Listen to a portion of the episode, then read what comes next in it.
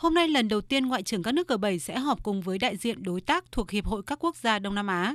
Các bộ trưởng từ Malaysia, Thái Lan, Indonesia và Philippines tham dự hội nghị nhằm thúc đẩy nỗ lực xây dựng mối quan hệ kinh tế, chính trị và quốc phòng bền chặt hơn giữa G7 và Đông Nam Á. Các cuộc thảo luận hôm nay tập trung vào các vấn đề đa phương chính bao gồm phát triển kinh tế hậu COVID-19, công bằng vaccine toàn cầu và nhân quyền.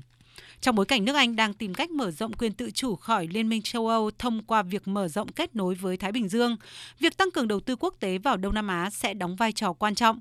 Do đó, các quan chức Anh mong muốn thảo luận các kế hoạch tài trợ của Anh trong tương lai cho các dự án cơ sở hạ tầng khu vực.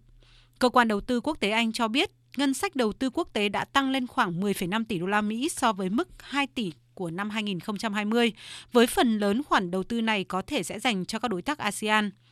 Tại cuộc họp hôm qua, các nước G7 với sự tham gia trực tiếp của Ngoại trưởng Mỹ Antony Blinken và người đồng cấp từ Pháp, Italia, Đức, Nhật Bản và Canada đã thống nhất một lập trường chung đối với các hành động quân sự của Nga tại Ukraine, với nhiều lo ngại Nga đang tăng cường các hoạt động quân sự tại khu vực biên giới gần đây.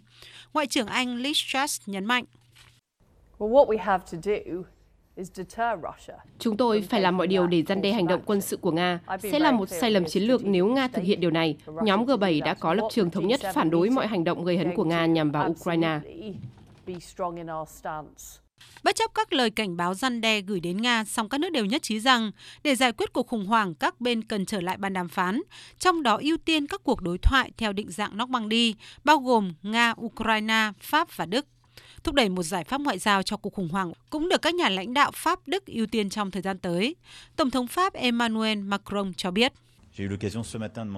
Tôi sẽ có cuộc thảo luận với Tổng thống Ukraine Zelensky vào tuần tới trong hội nghị thượng đỉnh về quan hệ đối tác phía đông ở Bruxelles.